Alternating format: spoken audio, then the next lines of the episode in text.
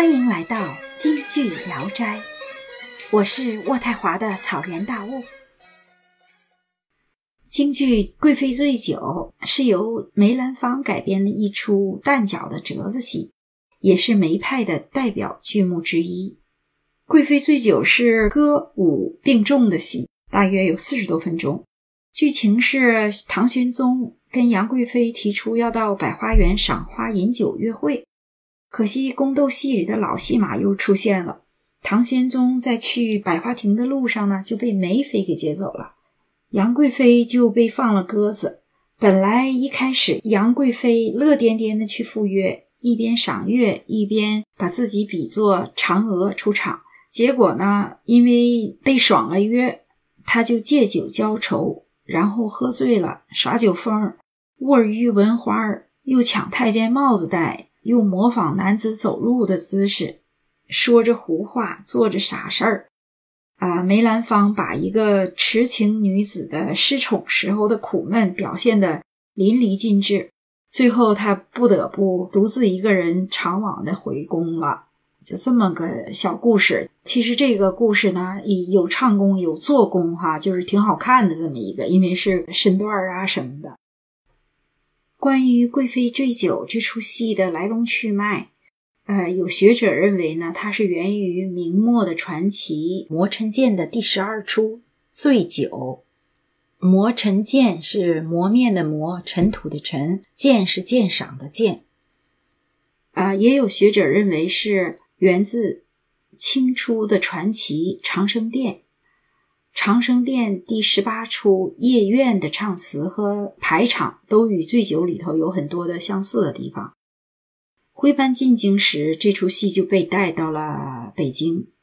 呃，汉剧的花旦吴洪喜由湖北来到北京，把杨贵妃的这一出《醉酒》带入了北京。也就是说，这部戏是从汉调中改编而来的，是一部做工戏。表演重于唱，当然唱的也是非常美。一开始呢，是很多都是用彩敲演的那个醉酒。最开始是鱼玉琴，然后是水仙花，然后彩敲渐渐就成为了当时演这出戏的路子。后来陆三宝，也就是梅兰芳的师傅，用大脚片演出刀马旦的风气。王瑶卿、王惠芳等人都采用了他这个不再彩敲了。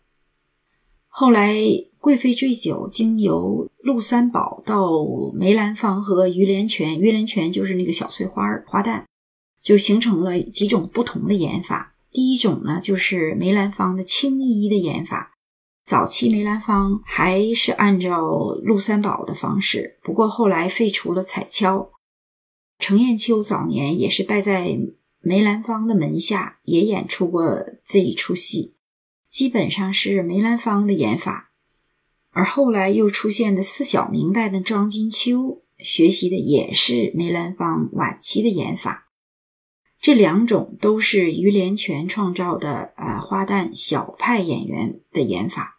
由于于连泉去世了之后，他的弟子甘肃京剧团的陈永龄曾演出过这出戏。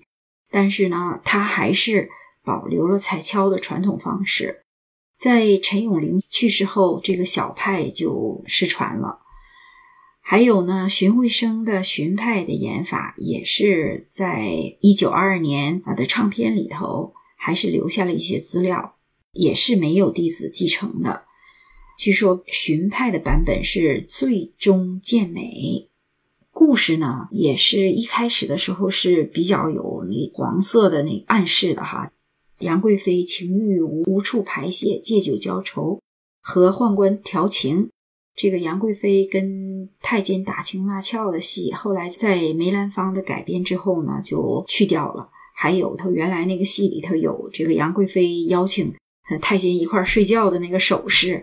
也被改成了杨贵妃让太监去叫李隆基的那个动作，把老戏里面杨贵妃思念安禄山的一段唱词也改成了回忆和李隆基一起度过的美好时光。整出戏变成了表现受宠又失宠的宫中女性的这种释放感情的那个压抑感情的这这么出戏，也是一出显功夫的舞蹈戏。